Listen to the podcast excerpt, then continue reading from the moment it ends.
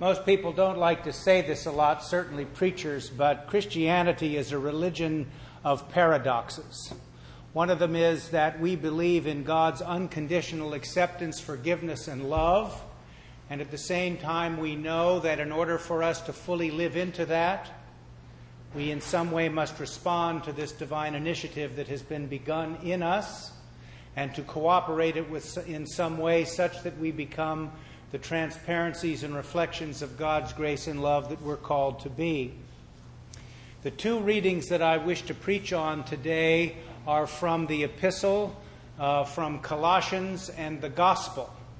Both of them are about Christian maturity, and they afford the opportunity to speak about how we might understand that and what it might mean. First of all, in terms of what Paul speaks of in Colossians about that we may present everyone mature in Christ. And in the gospel reading, the famous story of Mary and Martha and the tension that exists within Christian faith and life between the active life and the contemplative life, and how those two things are not mutually exclusive but both necessary and should be seen in some way as a unity. When I preached every week recently about the, the letter to the Galatians, I mentioned to you that in biblical, first I should say this. I made a pact to myself when I was in seminary that the stuff that I learned there about the Bible, I was not going to keep to myself. It always annoyed me no end when I first got out of seminary and would go visit some of my classmates in their parishes on vacation or something and have them get into the pulpit and preach to the congregation about Adam and Eve being two historical people. You're not going to get that from me. And some of you may think, oh, well, he goes on and on too much about it, and I just don't know. Well, you're just, there it is. And I mentioned to you when, we, when I preached about Galatians that in New Testament scholarship, the, the reigning view amongst New Testament scholars is that of the 13 letters that are attributed to Paul, seven are undoubtedly Pauline. And the other six, you know. Well, who cares? And how would you know anyway? So let me just say that again. Remember, it's not important what the Bible says, it's important what the Bible means. So you have to know why people who spend time with this believe these things are important uh, to talk about and to write about. Paul, in the undoubted letters, has a certain style. He dictated all of his letters to a secretary, an amanuensis. And he has a very distinctive writing style. For example, he begins, in, in Greek, of course, he begins all of his sentences, or many of them, with the Greek word un, which is you know. You know, da da. You know, da da. So in Ephesians, or in Colossians, as an example, which we read from today, that doesn't, those stylistic uh, idiosyncrasies don't appear. So he either had another secretary or it was somebody who, who was an heir of his that is trying to speak about some things, or he decided to change his style. Those are the three possibilities, at least, that you could speak of. Now, the thing is that those letters, in addition to that, also talk about things that in the undoubted letters don't come up at all. And one of them would be the concept of Christian maturity. Paul in the undoubted letters, or the Paul of the undoubted letters, isn't concerned about whether you and I achieve any species of maturity because Jesus is going to come any minute.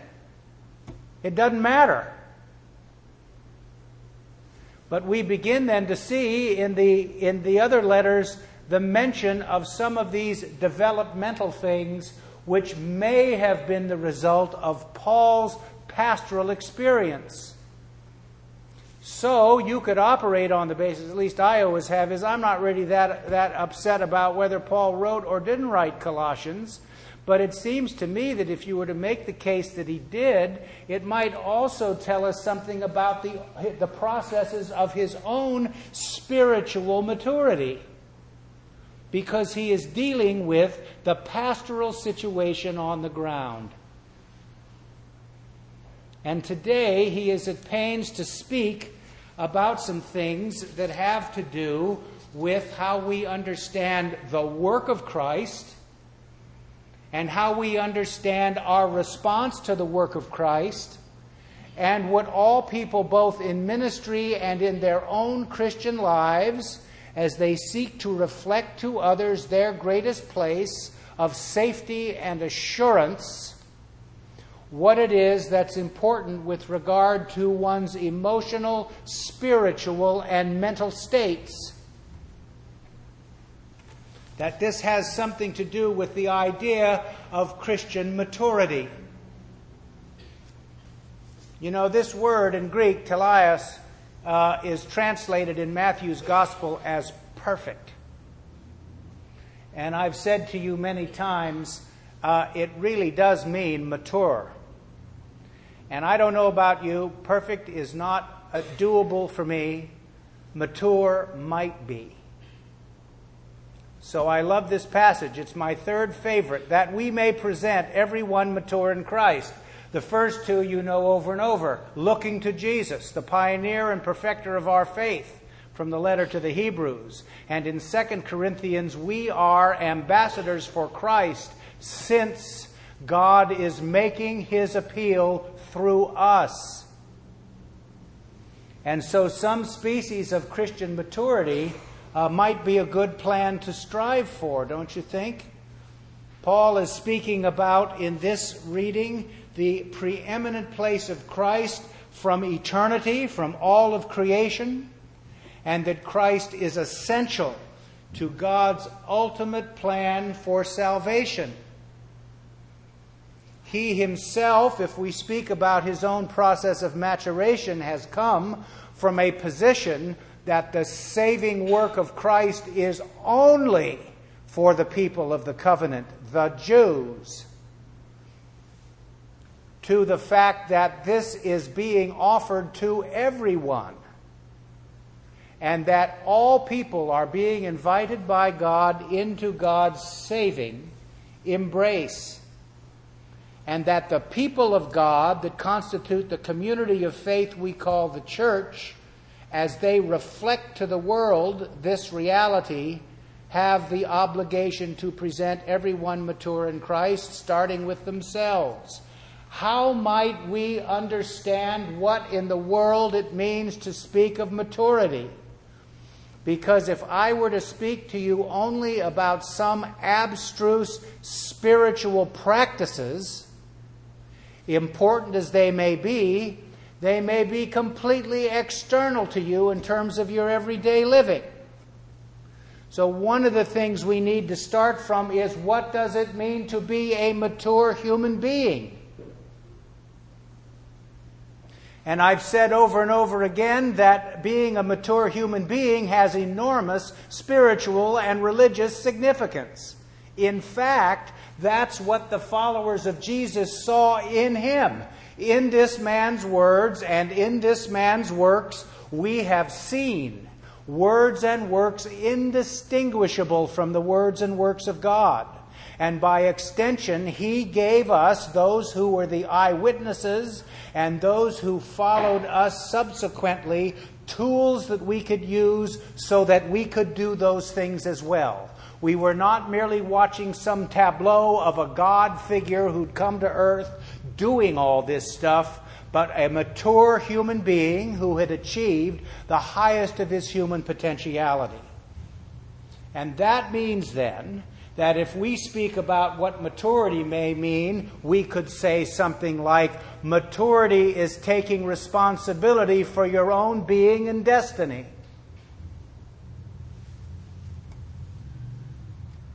Those of us who are in the helping uh, uh, professions hear all the time about why we can't take responsibility for our own being and destiny, that it's somebody else's responsibility to take responsibility for our being and destiny. And a mature person is learning how to do this. We don't do it perfectly, and sometimes we are fully responsible, and other times we're an absolute basket case. Isn't that so? But when we present everyone mature in Christ, we are striving for that kind of mature response to all of the challenges and opportunities that we face in our relationships. Christian people say that the primary relationship that we have is with God through His Son. And as we begin to own that and believe that, we see that through that primary relationship, we gain the tools necessary for us to improve the relationships we're involved in all the time, every day, which is the primary location for where we learn how to be what God has made us in His image. St. Teresa of Avila, the great writer on the spiritual life, said, If you find yourself in the kitchen, among the pots and the pans, you must find God in the kitchen among the pots and the pans. Which is a perfect segue to Mary and Martha. Martha is, as they would say, central casting Send me a perfect example of the overfunctioner in the family. Right? I don't know what kind of a family you were raised in, but boy, we had women in my family who were running all over the place doing stuff continue. You couldn't think straight with all that going on all the time. Right? And then, of course, as Martha, true to form, says, to Jesus, Lord, my sister is sitting here listening to you. Could you please tell her to come and help me? Now, it might interest you to know that in the House of Deputies list serve, there's been an enormous amount of conversation this week about the gospel. And so, given our time and, and, age in which we live, we have a number of people who are all over Jesus like a cheap suit because he didn't get up and get his own coffee. Right? And why not all three of them, Mary, Martha, and Jesus, get dinner ready together? Right? Well, I guess so. Maybe. But if we focus too narrowly on that kind of outlook, we're going to miss what this is about. This gospel is about the tension between the contemplative and the active. And Martha represents the active, and Mary represents the contemplative. And so often in Christianity, we have seen and understood, particularly in the practice of the spiritual life, that maybe the more authentic spiritual life is a person who is contemplative and off, uh, maybe in a religious community, and is focusing on the real deal. And the people who are active in the world are, well, in the world, and it's kind of unfortunate, but somebody has to be. In one sense, that's a caricature of the purposes of the religious life and their origins within the development of Christianity, because it was believed by those who did feel they needed to go away that the tools that they learned and the impulses that they had internally in their own life were the same impulses that all human beings have spiritually. And so, in the midst of great activity, everybody is called in some way to bring a contemplative dimension to the way in which they live their daily lives. And so Jesus, in his a- a- admonition to Martha, is speaking about all this. It, I read a commentary on this pericope. Use that term in a measure, friends. Pericope is a section of, a, of, of, the Bible, a, a text that you read at the liturgy and it's a Greek word. It means a section of the text. So when you read commentaries, they'll be on a pericope. So I read a commentary on this pericope, and they had an English translation of an Italian poem that had been written about Mary and Martha.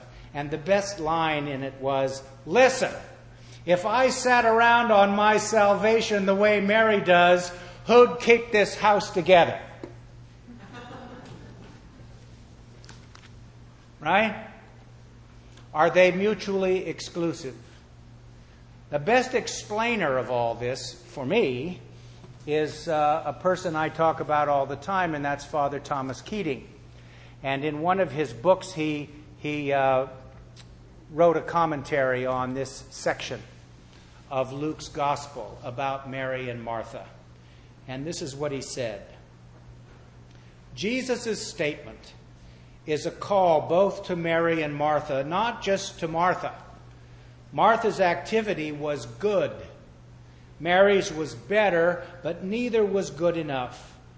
Both needed to move into the union and harmony of the two, which is the contemplative dimension of the gospel. This parable encourages us to seek the integration of action and prayer this time of contemplative prayer is the place of encounter between the creative vision of union with Christ and its incarnation in daily life. Without this daily confrontation, the contemplative vision can stagnate into a privatized game of perfectionism or succumb to the subtle poison of seeking one's own satisfaction in prayer. On the other hand, without the contemplative vision, daily renewed in contemplative prayer, action can become self centered and forgetful of God. The contemplative dimension guarantees the union of Martha and Mary.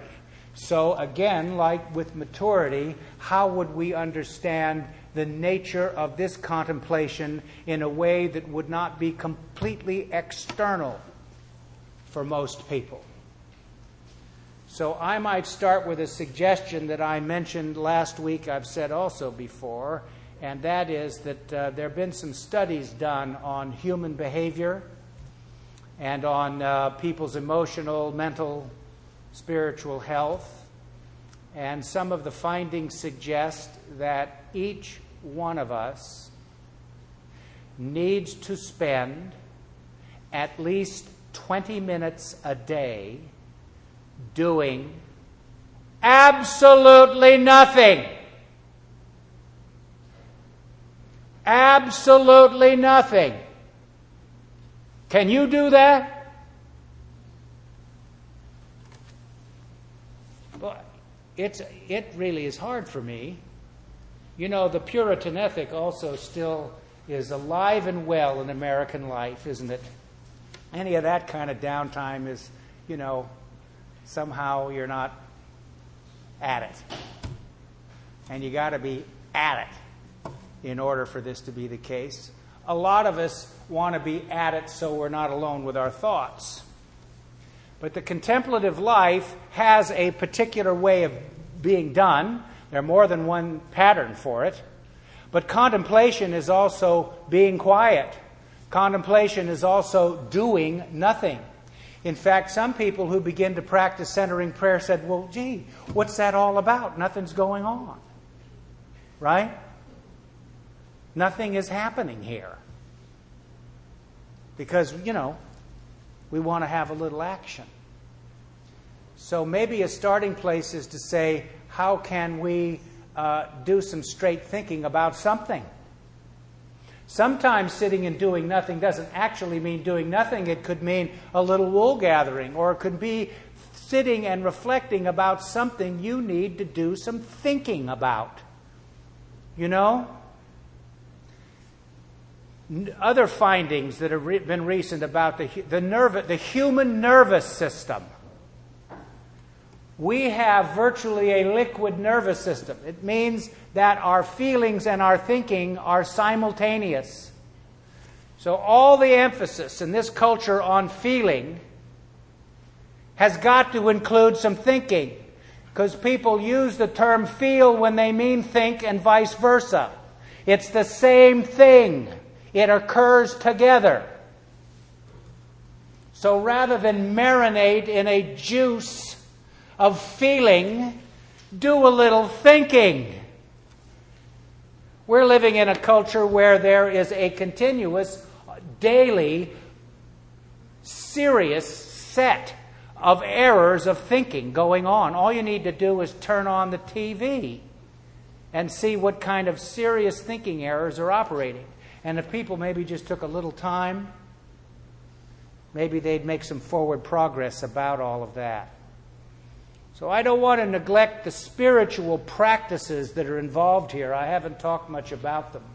But the contemplative life does have something to do with being still and listening to the voice that comes to you that you know is not your own. And that can be in the under the guise of thoughts that come.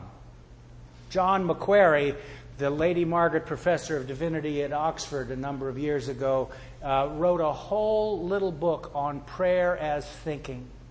Archbishop Anthony Bloom, the great Russian Orthodox bishop who was in exile in England, wrote a book called Living Prayer, where he said, Prayer is a piece of straight thinking about God. So it's important to understand the contemplative dimension. What might be some of the areas that could be included in this? Father Thomas Keating says that the three places that on a daily basis we always need to check are what he calls our irrational programs for happiness around security and survival, affection and esteem, and power and control. And these three areas govern the whole of how we are in many ways. All of them are necessary to be engaged in because they are necessary for who we are as human beings. But when one of them gets out of whack, or more than one, we are often in deep spiritual, emotional, and mental trouble. So, spending a little time with yourself about these matters can produce great dividends. This week, think about the times you have been able to behave as someone concerned about presenting someone yourself mature in Christ. Remember, if there's been ever any time in your life where somebody has reflected back to you the highest and best of that kind of Christian maturity. See if you can bring some balance this week to the contemplative and active aspects of your life and look at them not as mutually exclusive, but as both necessary. Amen.